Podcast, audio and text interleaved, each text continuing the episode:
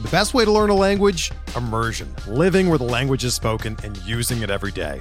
But if that's not in the cards this year, you can still learn a language the second best way, and that's with Babbel. Be a better you in 2024 with Babbel, the science-backed language learning app that actually works. Don't pay hundreds of dollars for private tutors or waste hours on apps that don't really help you speak the language. Babbel's quick 10-minute lessons are handcrafted by over 200 language experts and help you start speaking a new language in as little as 3 weeks. Babbel's designed by real people for real conversations, and their tips and tools are approachable, accessible, rooted in real-life situations and delivered with conversation-based teaching so you're ready to practice what you've learned in the real world. Here's a special limited time deal for our listeners. Right now, get up to 60% off your Babbel subscription at babbel.com slash bluewire. That's 60% off at babbel.com slash bluewire, spelled B-A-B-B-E-L dot com slash bluewire. Rules and restrictions apply.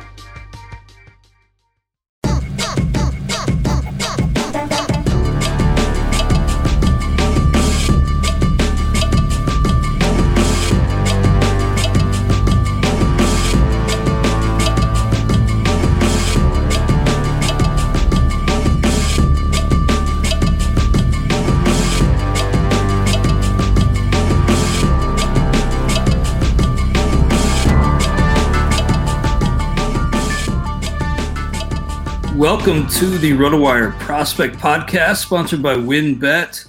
I'm Clay Link here with RotoWire.com's James Anderson. James, uh, I want to start the show by taking another public L on Hunter Greene, man. Got the bump up to AAA since the last time we talked. I was just dead wrong. I put too much into what I saw with my own two eyes in spring training. Um, breaking ball command didn't seem to be there. He was leaving stuff over the heart of the plate, but he it's clicked since, and now he's just one step away. Yeah, I'll, I'll take another big L on on Hunter Greene. I know that um, we occasionally will have someone who maybe hasn't listened to all the podcasts or all the radio shows asking us to take another L on Hunter Greene, and, and I'm happy to do so. Uh, yeah, he's. Yeah, I've never been happier to take it now because I'm a fan of the team. But I just didn't think he was. I didn't think he had the secondaries or the command to to be a well, top notch starter. I think the most impressive thing for me is just the fact that he's gone five plus innings in every start this year. Even like you know he's got a few where he walked a few too many guys, but even in those starts he's going going deep into his starts and and most pitching prospects this year have been going like four innings per start, just in, in, an effort to sort of manage their innings. And the fact that he's having these incredibly impressive results, but also turning lineups over multiple times, it's it's been really really impressive. Yeah, somebody on Twitter was asking if it's time to stash, and I was actually embarrassed by the timing of it because I had actually just stashed him in NL only Hunter Greene, and I thought maybe I'd tweet that, but I thought I thought nobody would really believe me.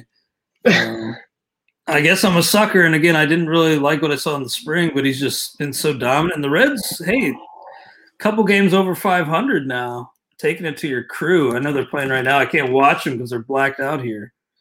So annoying. Um, the blackout.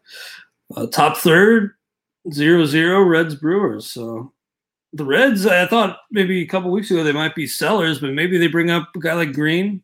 You already saw Tony Santillan maybe they they make another push to go for it. I could see it. Uh, Santillan, did not think looked very good. Um, command was all over the place. He was effective enough, but he really lost lost hold of the command. Uh, James, I know you've been updating your individual org top twenties. Is Hunter Greene the the Reds' top prospect now? Would you say? Um, well, I you know I did the top 400 update probably 10 days ago or so. And on that, I had Nick Lodolo over him. Lodolo was uh, really, really impressive in his own right. Now he's on the IL at, at double A with a blister, I think. Um, but if I re updated everything today, I'd probably have Greene ahead of Lodolo. But I mean, it's it's really close. Both those guys uh, take big L's on both those guys because I was too low on on both Reds hurlers, and I would agree with you. I think you know I think Greene probably does get a look this year if he can stay healthy. Yeah, I think so too because they've had some injuries and it's good to see Castillo coming back, but um, pitching okay. But I think yeah, I think now that he's bumped up to AAA, it may only be a month, month and a half before we see Greene. So I did go ahead and stash him. It was actually eerie how close it was to that tweet when I actually it was like within minutes I'd picked him up and the guy asked if it was stashing season on Greene yet, and it is. Um, I could see that. Uh, we'll talk a little bit more about your org, your work uh, ranking prospects in each organization, but we did have a question from uh, Fabulous DJF. I'm putting it down at the bottom of the screen here if you're watching on YouTube. We appreciate those who are tuning in. Uh, any insight as to when Bruján or Duran will come up? We could just touch on this briefly. I know uh, Duran's continue to making continues to make some some noise down there. Uh, yeah, I mean, Bruján's actually cooled off a little bit. Um, I think he would be up as an injury replacement. I don't really see a obvious way to shoehorn him into a enough at bats for it to make sense for them to bring him up right now. So I think if you see, you know, Joey Wendle, Brandon Lowe, uh, even like you know if Ji-Man Choi got hurt, they could move guys around. Um, any number of the outfielders getting hurt could result in Bruján getting a call. So I think you're basically just waiting for an injury with him. And then uh, with Duran, um, he was playing in the the Team USA uh, qualifiers, but he's back with Worcester now, and and he's uh, been hitting. He's got two hits in his last each of his last three games. So I would I would not be surprised if we saw Duran get the call before the end of the month. Nice. Well, let's get into these orgs uh, specifically, and you've uh, gone through and updated the individual top twenties for each organization. Your big top 400 update what was that a week ago, two weeks ago now? Yeah, about a little over a week ago. Nice. So any you know as you were evaluating things we know the rays have a deep system. The dodgers have an embarrassment of riches both at the major league level and in the system uh, and the farm. Any other systems that you were you know as you were ranking players thought oh man this is kind of a deeper system than i realized.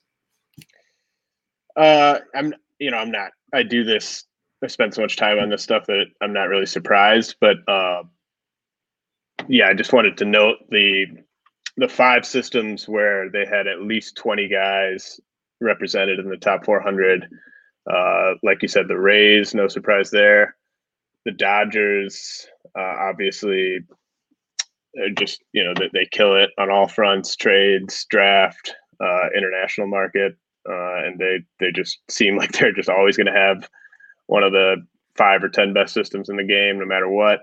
Uh, the Rays do clearly to me have the number one system. Like I don't think it's debatable at all. They have everything you could possibly want. They have guys that are close to the majors, hitters and pitchers. They have guys in the lower levels with upside. So uh, the Rays are just absolutely stacked. Uh, as good of a farm system as as we've probably seen in, in a while. Um, and then Cleveland, Pittsburgh, and the New York Yankees are the other three uh, that have 20 plus guys in the top 400 not surprising on Cleveland. We, we talk about them a lot in terms of just being uh, absolutely loaded in the lower levels, and they're probably going to be the first team to kind of challenge the Rays for the top system in the game here, but that's probably over a year away. And then Pittsburgh obviously has been making a, a bunch of deals to rebuild and uh, they've done a they've done a really nice job with that. So they're they're represented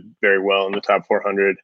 And the Yankees, you know, you might not think of them as having a, a great system because they don't have, uh, you know, guys that we're like waiting for to get the call to the majors, right? Like they're we talk about the Rays guys a lot.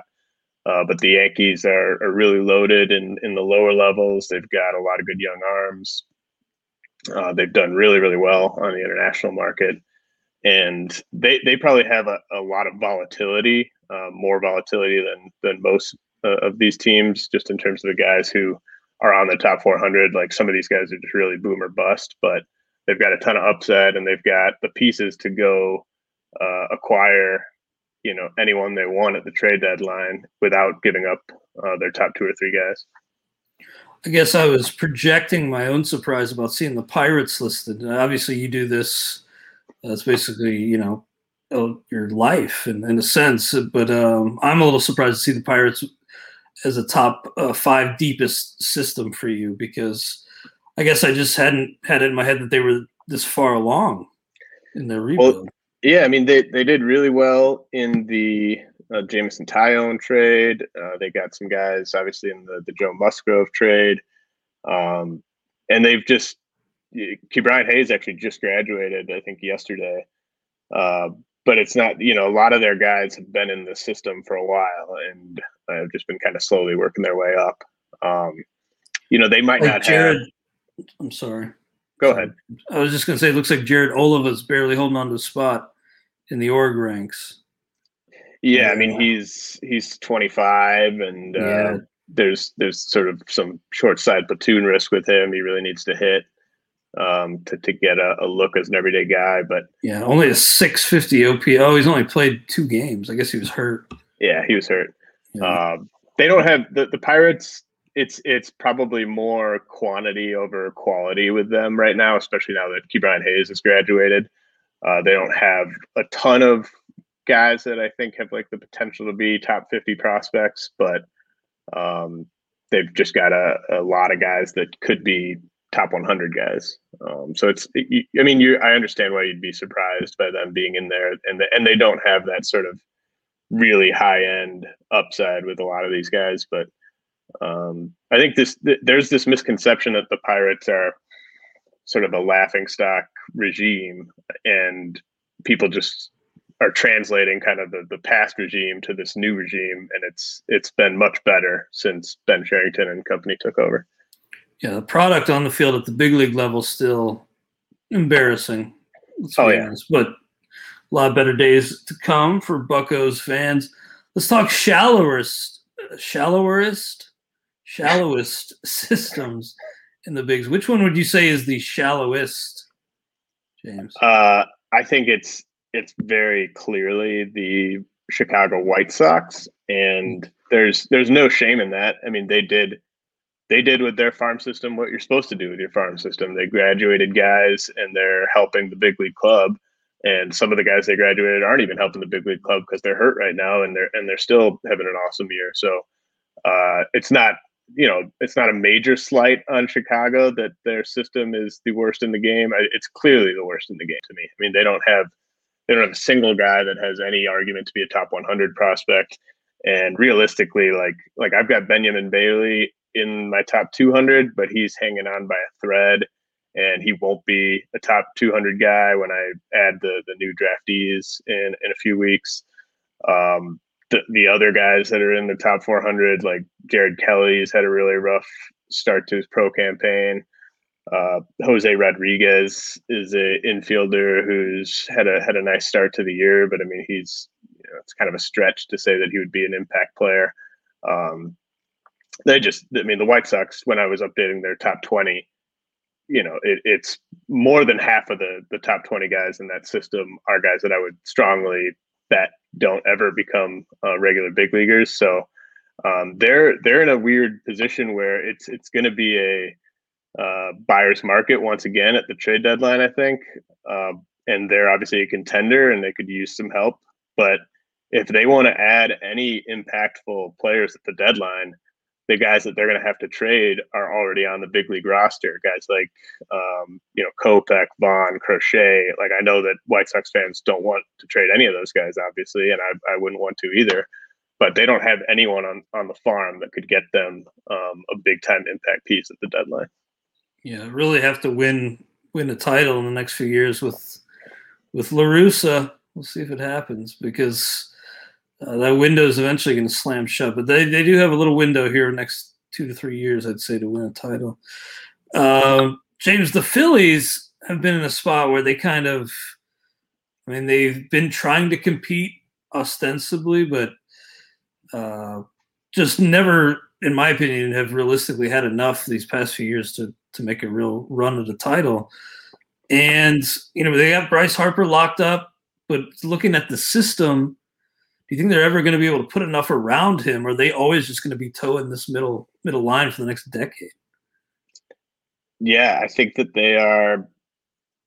You know, they have one of the more sort of hopeless futures of any team in the majors. I mean, it's it's kind of their, their rosters are different, but it's kind of like the the Angels. They're they're kind of like the Angels of the NL, where you have this star player locked up uh, long term, but you just don't have the pieces either on the big league roster or really in the minors to to give you a ton of hope of of um, cashing it in for a title. I mean, like the the Nationals have a really bad system too, but at least the Nationals won a World Series recently. And the Phillies are in this really bad spot where they can't rebuild because they've spent a ton of money on guys like Harper and Wheeler, and um, you know they have like Aaron Nola in his prime, and it's just it's not a uh, something that they could sell to ownership. I don't think that that we're going to tear it down, and yet they aren't really realistic contenders to me, and they don't have a lot coming on the farm. I mean, their best prospect is probably Mick Abel, who's like four years away. Uh, Bryson Stott has had a nice season, but he's really their only position player prospect on the farm that you could say has a has a strong likelihood of being a everyday big leaguer. So uh, there's just there's not a lot coming in Philly, and there's they're probably a little shorthanded on the big league roster as is. Alfonso Lassane asks in the uh, or says in the chat, please tell me Franco's up. Uh, to my knowledge, Wander Franco's not up, but uh, we're still waiting. We're still on Franco watch. It is it is worth noting that um, he now like with Vidal Bruján kind of it's not scuffling, but like his, he's cooled off. Uh, Franco does probably have the statistical case over Bruján at this point. Uh, he's not on the 40 man roster, but um, it's you know, I used to be pretty confident that Bruján would get the call ahead of Franco. I'd probably still bet on that, but it's closer than it than it used to be for me. I think Franco um, could get the call. It's just a question of like what would have to happen. Like, does someone have to get hurt? I mean, how bad would Taylor Walls have to play over how long of a stretch for Franco to replace him? Because Walls has been pretty solid and so that's it's a it's a really tough uh, tough call to make in terms of when he'd be up. I think it's a tough call to make in terms of when Shane Baz will be up too, because he's, uh, I mean, he's kind of been just as impressive as as Hunter Greene for the Reds, and I think he's put himself in the position to uh, be an option um, to join the big club as well. Uh, Joe Ryan could join the big club on the, the pitching side as well, and and Josh Lowe's um, been awesome all season. So it's really tough to predict how the Rays are going to handle these call ups when they've got like four or five really deserving guys at AAA. Yeah, I'm still waiting on Franco, but I uh, I don't think he's going to be able to save my LABR team, James. I just lost Glasnow, and I think that's the uh, last straw. So that's unfortunate. I'll keep grinding, but uh, I think Vladdy's not going to be able to carry the team by himself. So we'll have to see. Before we move on, let's start with a quick word from our sponsors. We're driven by the search for better. But when it comes to hiring, the best way to search for a candidate isn't to search at all. Don't search match with Indeed.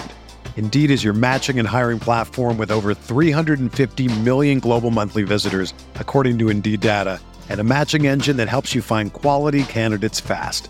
Ditch the busy work. Use Indeed for scheduling, screening, and messaging so you can connect with candidates faster.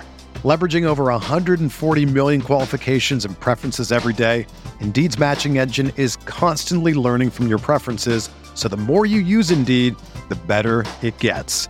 Join more than 3.5 million businesses worldwide that use Indeed to hire great talent fast. And listeners of this show will get a $75 sponsored job credit to get your jobs more visibility at Indeed.com slash BlueWire. Just go to Indeed.com slash BlueWire right now and support our show by saying that you heard about Indeed on this podcast. That's Indeed.com slash BlueWire. Terms and conditions apply. Need to hire? You need Indeed. Whether you're a world class athlete or a podcaster like me, we all understand the importance of mental and physical well being and proper recovery for top notch performance. That's why I'm excited that Unifyd Healing is sponsoring podcasts on the Blue Wire Network. Unifyd Healing is a new and super innovative global network of wellness centers powered by Energy Enhancement System, or EE System. If you haven't heard of the EE System yet, then you'll want to listen up. This technology promotes wellness, deep relaxation, purification, and rejuvenation. Wherever you are across the globe, access to a center is easy and affordable. Interested in experiencing the EE System technology for yourself? Go to unifydhealing.com slash bluewire to learn more and find a center near you. That's unifyd, U-N-I-F-Y-D, healing.com slash bluewire. No material or testimonials on the Unifyd Healing website are intended to be viewed as medical advice or a substitute for professional medical advice, diagnosis, or treatment. Always seek the advice of your physician or other qualified healthcare provider with any questions you may have regarding a medical condition or treatment and before undertaking a new healthcare regimen, including EE system. Now we are back on the RotoWire Prospect Podcast. Clay Link here with RotoWire.com's lead prospect analyst, James Anderson. And James, last week on the XM show, we had Matt Thompson on from Prospects Live and from Friends with Fantasy Benefits. He seemed, you know, frankly, a little down on how the Cardinals front office has run things lately. We know they've lost guys like Arozarena, uh, didn't they? I didn't realize this, but Matt mentioned and you mentioned that they traded both Gallen and Alcantara in the Ozuna deal. Uh, it's kind of hard for. I didn't realize that. It's pretty insane. Um, and looking looking ahead to the future, do you think it's you know the what's to come is kind of underwhelming for St. Louis? Um, well, they have a better top prospect than any of the, these other bad systems we've talked about. Uh, Nolan Gorman. I mean, I guess you could say Cade Cavalli for the Nationals is is right up there with Nolan Gorman. But Nolan Gorman's been a really good story this year. He's been making a lot more contact. He's been walking more. And Jordan Walker has been a great story. Masyn Winn's had his moments. And we've talked about uh, Alec Burleson um, being kind of a surprise hit in uh, last year's draft. But the the depth in the Cardinal system is really really bad. Like if you once you get past like their eighth best prospect, uh, Tink Hence, it's just guys who have never played in professional ball, just guys they've signed in, in recent J two classes, uh, guys that have performed poorly. I mean, it just it falls off a cliff really. So. Uh, they don't have a ton on the farm to trade. I think that they at least have a a decent amount of talent at the at the big league level. They've really been hurt by injuries in the rotation, but um, yeah, I just I don't really see this this Cardinals team having the juice um, to really make a push in this year or or future years. They're kind of in that that middle that middle ground that you don't really want to be in. Yeah, I mean the NL Central seems pretty wide open for the taking. Although your Brewers are really strong and the Reds are coming on. Uh, Cardinals, I believe, are still above 500, but barely, and they just don't really seem to have that guy who could really, or multiple guys who could come up and, and help this year, um, or a lot to dangle in, in a trade. But they we'll see. They always seem to come on somehow. Yeah, I mean the, that's sort of what what separates the White Sox is just being just this far and away worse system is even with like the Cardinals, the Nash. I mean, I, don't I think the Nationals are realistic about not really being true contenders this year, so they, I don't think they will be buyers. Um, the Philly, I mean, at least like the Phillies and Cardinals have a couple guys where they could trade for pretty much anyone that that's going to get moved at this year's deadline. Like they would have to empty out the system probably to do so, but um, they at least have a, a few appealing pieces that other teams would want like the White Sox, like I said, they just they don't have anyone, and and it's it's really kind of um, it's tough to do even when you graduate as many good players as they have in recent years to just not have anyone left on the farm that any team would like they could not trade for Max Scherzer without tr- without trading uh, guys that are already on the big league roster, and that's that's crazy to think about. That absolutely is. The Detroit Tigers, another one of your five shallowest farm systems and they're calling up Matt Manning. We talked about him a few weeks ago, and we are like, "No, nah, this can't be a realistic option because he's really struggling at AAA, but they're going to give him a look anyway. He is tomorrow's starter against the Angels. Little surprise. Yeah, the there's the, the shine has really kind of come off uh, Matt Manning, and he he used to be uh, one of my top three pitching prospects in the game. Um, yeah, he was a big name prospect for for a while there. I mean, he yeah, he was a guy that I that I really really wanted to see last year when they when they called up uh, Casey Mize and Tarik Skubal, but Manning got hurt uh, last year, and um, it just hasn't been hasn't been good this year. Uh, he at least has his last start at, at AAA was was probably his best start of the year. Um, the home runs that he was giving up, he was giving up like two home runs a game early in the season. He's at least kind of improved on that a little bit. But uh, you know, anything can happen. I mean, predicting how any pitching prospect's going to do when they first get to the majors is is a fool's errand. So I don't want to say that Manning can't have success. I mean, he, he certainly has he has the stuff to have success if he's on and he's he's locating his pitches. But I wouldn't go nuts to to add Manning in, in redraft leagues right now. He's just you know I think that they they want to see how he does. I wouldn't be surprised at all if he was back at AAA before the end of the month though. Looks like he went six innings in his most recent start, June 9th against Louisville, and allowed two earned runs, struck out eight. The numbers overall, though, really bad this year, but I could see, you know, looking at his 2019 numbers as a 21 year old at double A, 133 and two thirds, 148 Ks, 256, 098 whip. You totally see why there was a lot of shine at one point. You mentioned that's kind of worn off, but uh, what was the injury last year? Was it arm, I'd imagine? Arm? Yeah, it was uh, forearm. Either, it was, yeah, it was a forearm. Yeah. So, uh, I mean, I thought he was at, at risk of needing Tommy John surgery um, by now, and he's avoided it. But you know, maybe maybe some of his struggles this year can be attributed to the fact that he's not pitching at at hundred percent. I mean, I, I don't know. I mean, that's like you said, he has gone six plus innings multiple times, and so maybe maybe he's healthy. I I don't know. I it's it's just kind of a it's a messy situation. You you typically don't see a pitching prospect of his caliber get the call when they've been pitching this poorly uh, for the majority of the year. But but here we are. Yeah, that is a little surprising to see, just given the the surface numbers. Maybe they liked what they saw in that that June 9th outing, and they're just like, hey, let's give I, them a chance. But I'm a little surprised. I, I did want to, yeah, I mean, you, you you hinted at like them having like being included in the shallowest systems. Um, like they have absolutely no excuse to be in this company, right? Like, yeah, they've been rebuilding uh, for like a decade. It feels like if if you or at least eliminate like five years. Yeah, if if you eliminate the players they got in last year's draft, then they only have two guys in the entire top 400 that were not drafted in last year's draft: Riley Greene and Matt Manning. So that's the 2019 draft for for Greene, the 2016 draft for Manning. They don't have a single player from the 2017 draft in the top 400, and I don't think they don't have a single player from the 2017 draft in their t- top 20. Um, they don't have a single player from the 2018 draft in the top 400.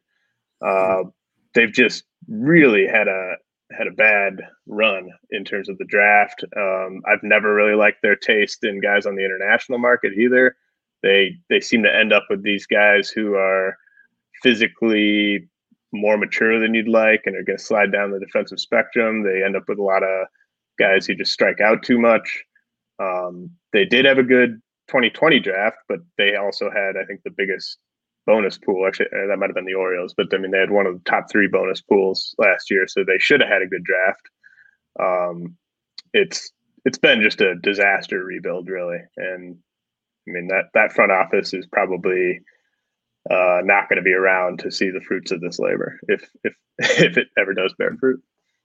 I know those top two, Greene and Torkelson, a lot of excitement behind them, and uh, Riley Greene in particular. At least in spring training, he was lighting up you know Statcast TrackMan numbers, and the batted ball numbers do suggest he could be a an impact player. But yeah, behind the top top guys in the system, I just it's bad. But um, so it's it's Al Avila, right? Who's who's going to be yeah, Al Avila. Yeah. Al Avila should maybe uh, should take the fall. Probably he should probably get working on his resume. Although I don't, I don't think, I don't think there's a lot to point to there. Um, but he'll yeah. find a job in baseball. Uh, I, don't, I don't feel too bad for the guy, but no, I mean, because he, we've heard at least through leaked reports that he had chances to trade some of those arms, like Michael Fulmer, I think it was. Fulmer and, and, uh, and Matt Boyd, yeah. He had opportunities to improve this team and just, ugh, it's really bad, man. And at least Jonathan Schoop's been uh, crushing it at the big league level. I was surprised to see they DFA'd Wilson Ramos the other day because uh, he had been crushing it early on. But I guess they just were like, eh, this is a, this isn't going to help us at all. But I and I guess they figured nobody would trade for Wilson Ramos. No, I mean he was they, they they signed him like I mean every team could have signed Wilson Ramos this past year and chose not to.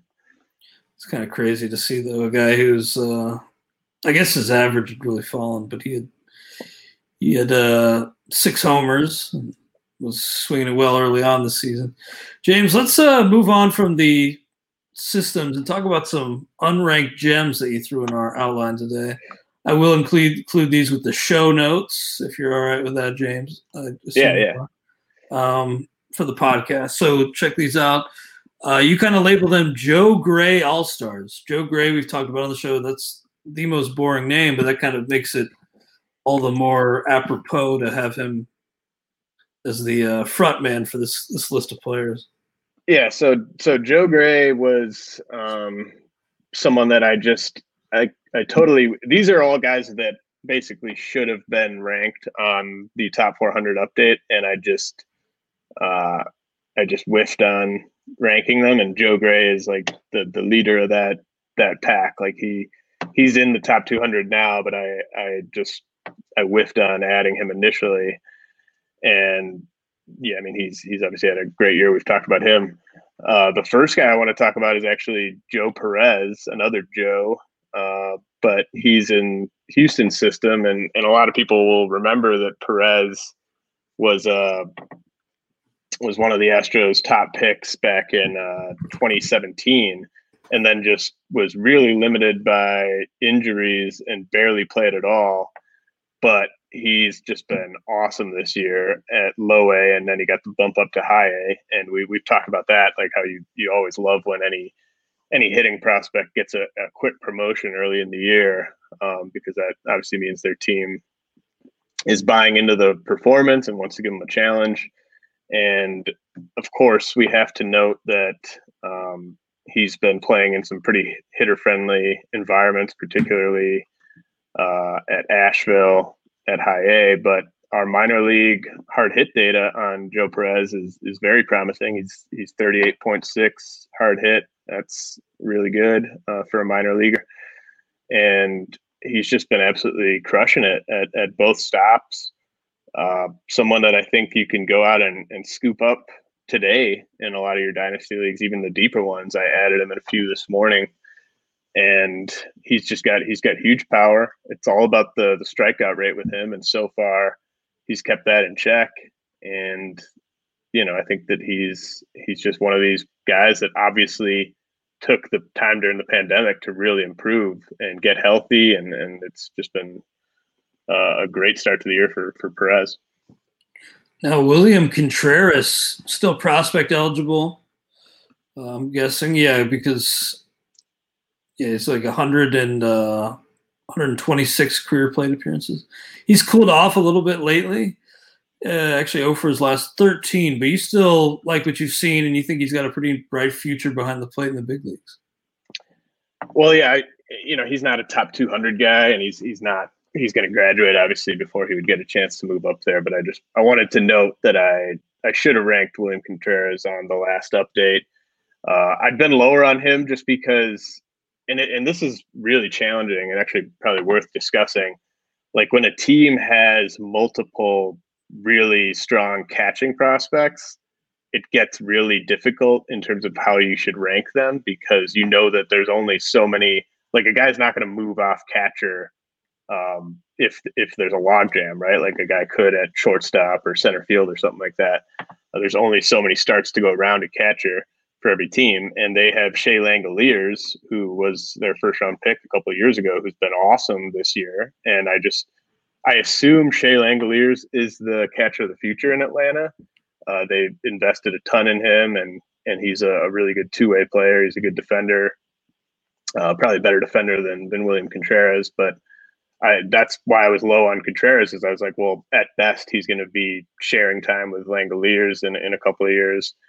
Uh, but Contreras has been more impressive than I would have thought, particularly in the, the power department. Uh, another another org, just while we're talking about this, that that's really making it tough on me is the Dodgers because like Will Smith was my top ranked catcher for dynasty leagues on the the dynasty update a couple weeks ago, but they've also got Keibert Ruiz, who has been amazing at AAA and has really seemed to just be uh, kind of hitting a groove offensively. And they've also got Diego Cartaya, who's just been destroying low A. And all three of these guys are just really impressive young catchers, but they're all in the same org. And Cartaya is far enough away where you're not really going to ding him for being blocked at the big league level. But like, what do you do with Keibert Ruiz, who in really any other org would be probably a top 100 prospect for for dynasty, but because he's with the Dodgers, it's just like you know, at at best he's going to play like 40% of the time because of Will Smith being there and you, you need like a Will Smith injury almost. And I just I, I can't picture the Dodgers trading these guys because they are such valuable assets. Anytime you have a, a catcher that is going to be solid defensively and an impact hitter, like those are the toughest things to find. And the Dodgers might have three of them. And so it's just really tough to to figure out how to rank these guys given the the team context. Yeah, that's a really good thing to point out. And correct me if I'm wrong, but wasn't there a point when Keibert Ruiz was kind of a higher ranked prospect than Will Smith even? Yes, yes. Yeah. And like um, that just adds to the the struggles and the long term picture there and, and seeing that picture. Yeah, because there was a point where Ruiz seemed like the better bat of the two to me. Like um, Will Smith might have been the better OBP guy, but I, I, you know, back when Will Smith was in the lower levels of the minors, I thought he was going to be a low average, you know, high walk rate, high strikeout rate, uh, power hitter. Uh, he's obviously just really improved with the, the hit tool over the years. And Keibert Ruiz was kind of the opposite, where I sort of thought he would be like a Jonathan Lucroy type of guy, where it was hit over power uh, but Ruiz is just, I mean, he's still 22, I think, and he's got eight homers in 21 games at AAA. I mean, I know it's a, a hitter friendly environment down there, but for a 22 year old catcher to be doing that at AAA with a 13.5% K rate, I mean, this guy's a stud and he's got yeah, nowhere to play. Really impressive. It's really impressive. I imagine beginning next year, we probably will have the universal DH, which may help a little bit, but hell, I mean, the Dodgers have so many other options. Like, still be a logjam, I'd imagine. Do you think that will get included, or do you think there's too much to to negotiate through already? This CBA. Um. Well, I, you know, I, first of all, like this is. I mean, if, if there's a work stoppage, it's 100% on the owners, but I think mm-hmm. there will probably be a work stoppage. And you thinking that at this point?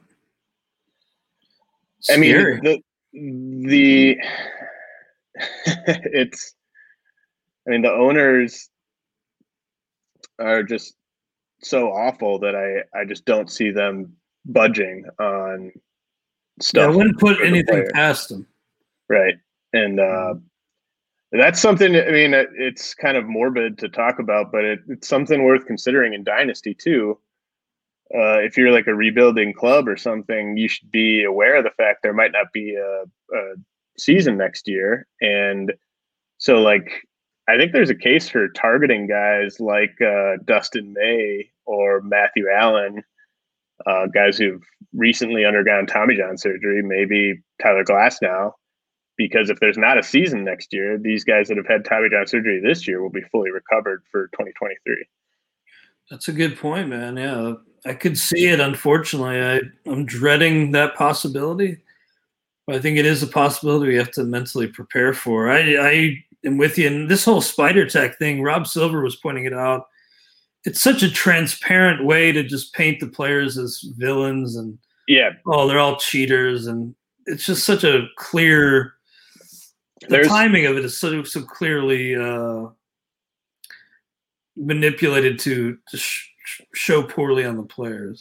there's there's going to be so much propaganda from the owners through you know the Jon Heymans and Bob Nightingales of the world where they're just going to be running constant propaganda that it's the players who are greedy, the player, players are cheating, like all this stuff. Um, and it's it's obviously complete BS. And um, Like this spider tack thing, or just sticky substances in general, this is not a new thing. no, But they bring it up now to midway through the year to begin planting the seeds through the media, and that was part of Rob's point that the media is a tool in this whole thing. Also the I mean, you know, color me not surprised, but including sunscreen and rosin, yeah, like we knew this isn't like hindsight. Like we've known um for a while and even like Mike Shildt in his like famous press conference from like a month ago, like there's a huge difference between using sunscreen and rosin and using spider tack, and yet MLB just lumps it all in together. And it's it's tough to say. This is always the trouble with analyzing the commissioner's office. Like it's tough to say whether they're just incompetent or whether there's a method to um, these decisions. But either they're either like evil or they're incompetent. Like it's it's one of the two. And um, so I, I don't know whichever one they want to be. Uh, but yeah, maybe both. yeah, they, they might be they might be evil both. and incompetent. Yeah, I think it's evil that they bring up th- this crackdown now, and then it's just incompetent that they include. You know, it's it's it's evil that they want to paint the players as cheaters now, but incompetent that they include sunscreen and rosin Right. in there with spider tack. Yeah, it's it's pretty insane, man. I uh, it's kind of like I love baseball more than anything aside from my family in this world, James. But uh, it's hard sometimes to forgive and overlook some of the idiotic things they do. And the owners, you know, make it make it difficult sometimes. But uh, Kyle Bradish, moving on here, James. Another name I'm not familiar with, but it was on your Joe Gray All Stars list. What can you tell us about Kyle Bradish of Baltimore? yeah. He um, they acquired him. He was kind of the the best player they got back from the Angels in the Dylan Bundy trade uh, a few years ago, and he's been uh, crushing it at AAA. Uh, his last start was his worst start of the year, but uh, on the whole, he's got a an ERA under two. He's got 49 strikeouts in 32 innings, and he's. I just thought he was worth mentioning because he is at AAA, so he's probably going to make his big league debut this year if he stays healthy. So, uh, obviously, a Orioles pitcher. I mean, that's a tough team context to have success in for fantasy, just given the ballpark and, and everything. But um, you you will probably see Bradish join that that rotation here at, at some point. James Kaprielian, Daz Cameron, a couple old friends, old names that we're familiar with, and they're having some success at the big league level. And um, you kind of regretting maybe not having them ranked a little higher. Uh, well, yeah, they fell off the list. I think for fair reasons. I mean, I think coming into the year, Kaprielian, I thought he would be a reliever for for Oakland just because of his his history and his his durability issues. But I think he's looking like you know a solid number four starter, which is you know not not sexy, but you know he's he's pitching, he's healthy. It's just a really good story that he's that he's able to do that. Uh, Cameron, it's only been like five games, so I wouldn't look at the batting average there, but I mean he really improved at AAA and improved with the strikeout rate. Uh, I don't know if he's going to play enough to be valuable in fantasy, and maybe he just gets sent back down here in a, in a few days or something. But he's got power and he's got speed, and we're always looking for that. Obviously, I mean, uh, like getting Jake Fraley for free is is helping you know swing some leagues right now, and I don't know if Daz Cameron's got those plate skills that that Fraley has, but I think he's got the same type of power speed combination you're looking for. Yeah, and Kaprielian, he's gone at least five in all but one of his six outings. So it is good to see him going, you know, deep enough to qualify for a win pretty much every time out, including one of those was at Colorado. So good run this year for Kaprielian and mostly unrelated, but in that same division, I was just thinking about Logan Gilbert and uh, good to see him turning it around. Definitely, I yeah. think if, if he were if he was dropped after those big uh, disappointments early on, go out and go out and grab him. Yeah, absolutely. Because he uh he's helping that stake league team. I know you're. I'm lucky to be holding on to uh, Eater territory. We'll see how long that lasts. More Joe Gray All Stars here, James. Uh, Justin Bullock, right hander for the Brewers. What can you tell us about Bullock? He's the definition of a pop up prospect.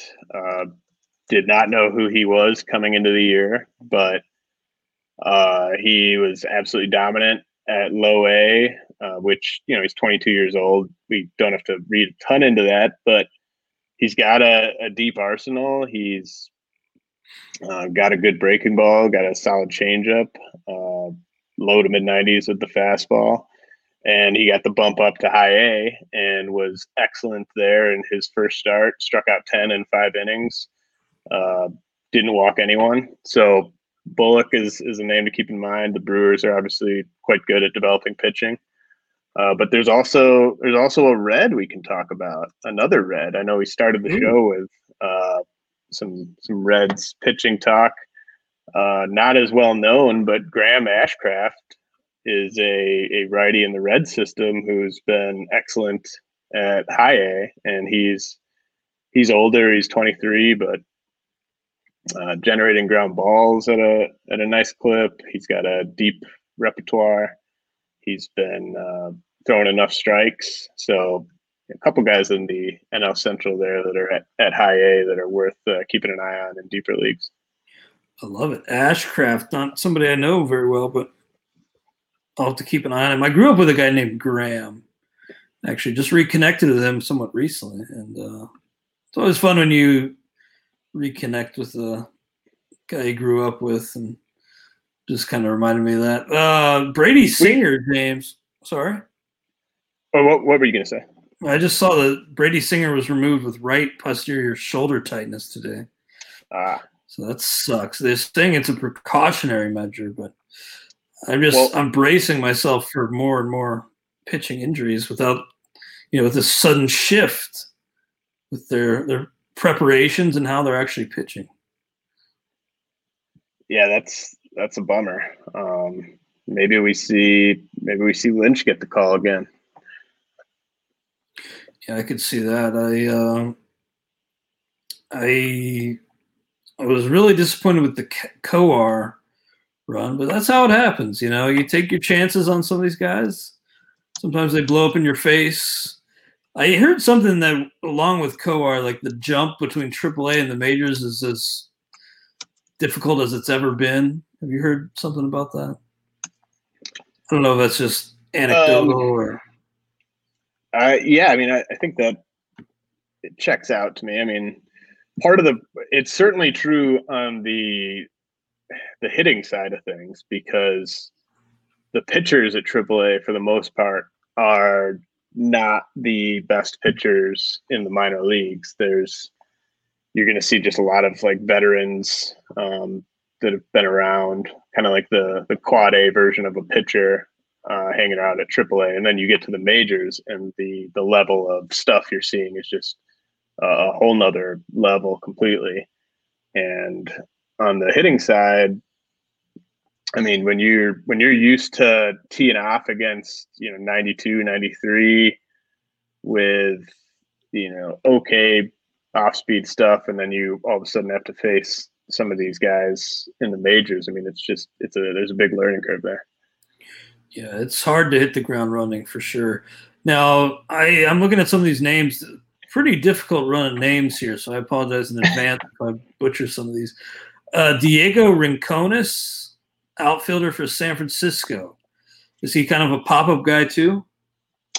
Uh, not really. I mean, I with the rest of these guys, I can just kind of run through um, just quickly and, and just mention them quickly. Um, you know, Rincones is a guy who really shows up well on our minor league hard hit uh, data. I think he's got a 45% hard hit rate. And he's someone who's sort of been on and off the Giants top 20 list over the years. He's bat only, basically. Like he's not going to add much value defensively at all. So he might be a, a DH candidate. Um, Jahmai Jones is a guy that might be relevant in uh, redraft leagues this year. He's obviously someone that was a top 100 prospect back with the Angels a few years ago, and the ball, the Baltimore Orioles picked him up. He's been on a absolute tear at AAA. I think he's been walking more than he's striking out. Uh, plays second base, outfield. So I think there could be a spot for Jones at second base at some point this year for for Baltimore. So in like AL only and deep mix leagues, I think he's already maybe worth worth an ad if you can. And then uh, the Yankees have a few guys that are old for high A that are tearing it up. Ken Waldichuk, I don't think has given up a run yet, but he's. I, I kind of want to see what he does at Double A before ranking him. I mean, he's a lefty with, uh, you know, lefty with some some deception in the delivery. Uh, Hayden Wesneski is a righty uh, with the Yankees who's doing great too. He's also 23 and at high A, so I kind of want to see what he does at double A. Uh, on the position player side, Ezequiel Tovar was a obvious omission by me on the, the last top 400 update. He's a middle infielder with the Rockies. He was a notable J2 guy a, a, few years ago. He's really doing well at high or at low A. Felix Valerio with the Brewers. He was part of the uh, Keon Broxton trade with the Mets a couple years ago, and and he's kind of got some Jean Segura vibes. He's uh, really impressing at low A. Uh, a little bit of power, a little bit of speed. He's he's on the smaller side, uh, so he probably ends up at second base, but worth keeping an eye on him. And then uh, Aldo Ramirez, righty for the Red Sox, is is tearing it up at low A right now and then three uh, Rangers righties that I thought were worth mentioning are Ronnie Henriquez, Yerry Rodriguez, and Tekoah Roby.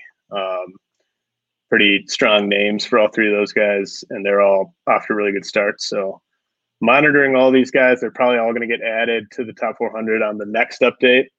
but obviously, you know, a lot can change between now and then. That'll probably be uh, after the the draft. But I have been just adding some of these guys at the bottom of the list when guys like Ke'Bryan Hayes and Zach McKinstry graduated.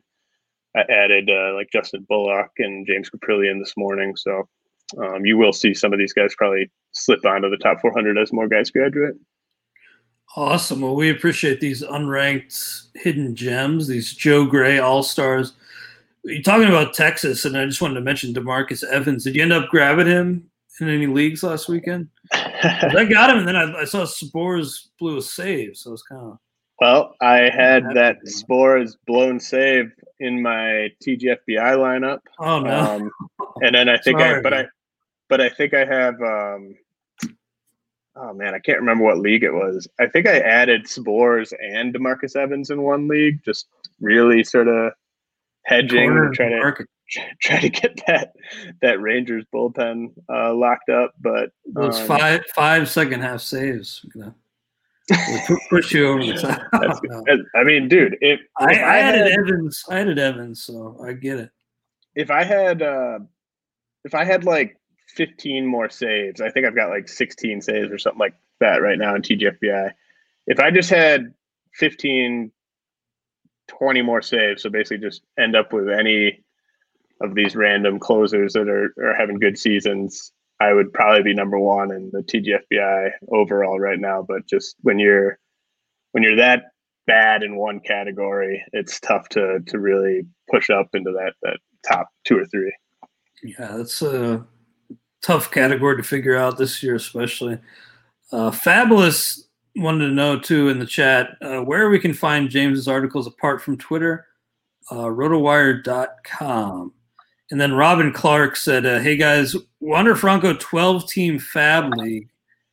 Uh, how long should he wait? Do you think he's a stash in a 12 team mixer, Franco? I know Uh, you're I sick of these questions at this point. Well, no, I mean, Wander, with Wander Franco I don't, I don't mind. I, I'm always happy to answer prospect questions, dynasty questions.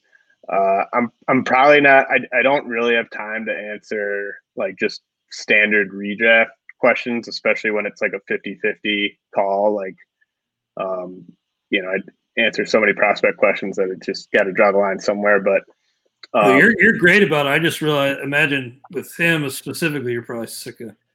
Well, it's just I, I'm going to Yeah. constantly just I'm going to constantly just tell you that I don't know. I mean, I I don't know when he's going to be up. Um, if I did, then that would mean that I was like really tight with someone really high up in that front office, which I'm not.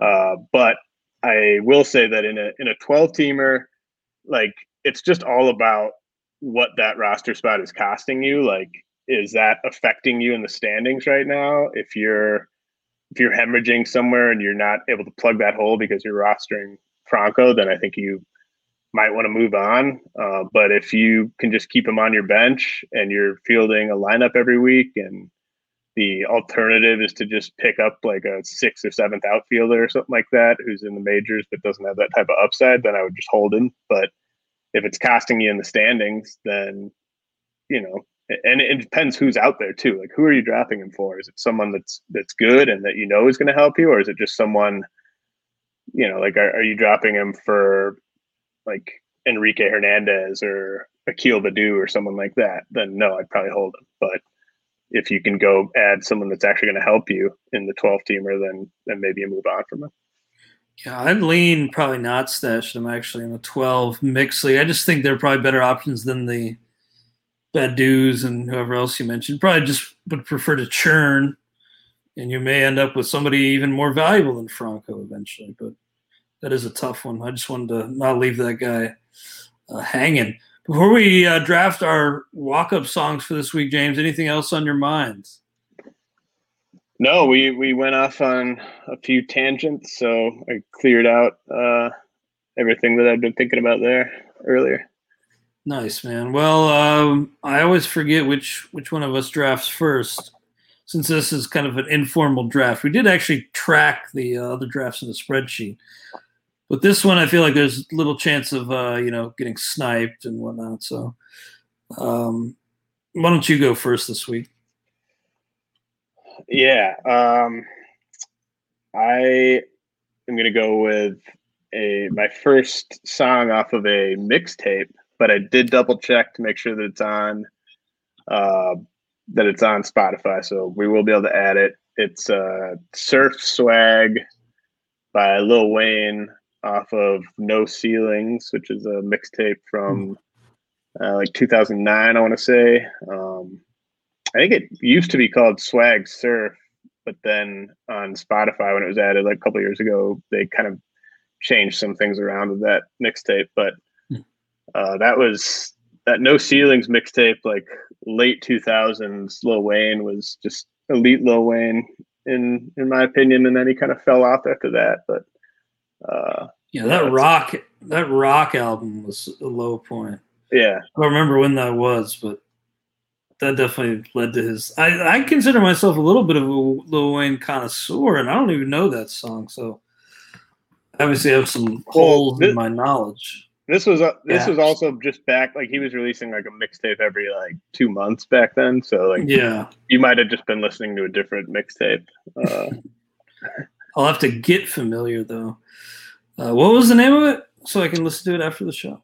Surf Swag. Surf Swag. Okay. I'm going with a more well known track, probably for most people anyway. And some people probably shake their head and laugh because they think I'm a gimmick at this point. But um I got five on it. We got the Luniz. I was I found an old CD the other day, and I that was the first song on it. And when I put it in, I just had a I actually laughed out loud, and when that the first few beats of that song came on, so I just look. It's a great song, and I'm surprised Cody Bellinger hasn't used it. Let's just say that because uh, I think he probably likes that song. But James, good stuff. I'm going to listen to uh, Surf Swag here momentarily. And uh, thanks for all the insight, man. Look forward to Farm Friday, which will be the last Farm Friday of the year. So join us on XM if you can on Friday. James, talk to you then, man. Yeah. We'll talk to you all Good next stuff, dude. week on the RotoWire Prospect Podcast, sponsored by WinBet. Try RotoWire today, free for 10 days. Get our premium tools, rankings, analysis, and breaking news alerts. No credit card required. Go to rotowire.com forward slash try.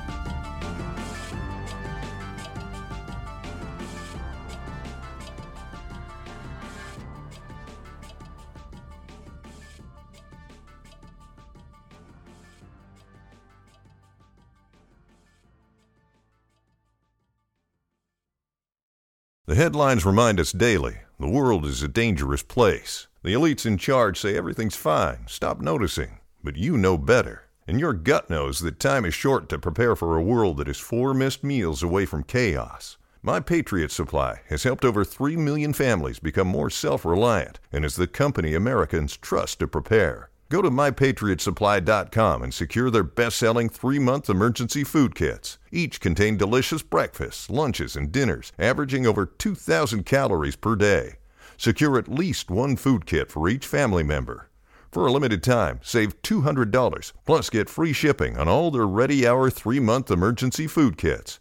You're not ready if it's not Ready Hour Foods. My Patriot Supply also has solar power generators, water filtration units, biomass stoves, heirloom seeds, and critical survival gear. Shop mypatriotsupply.com today. mypatriotsupply.com.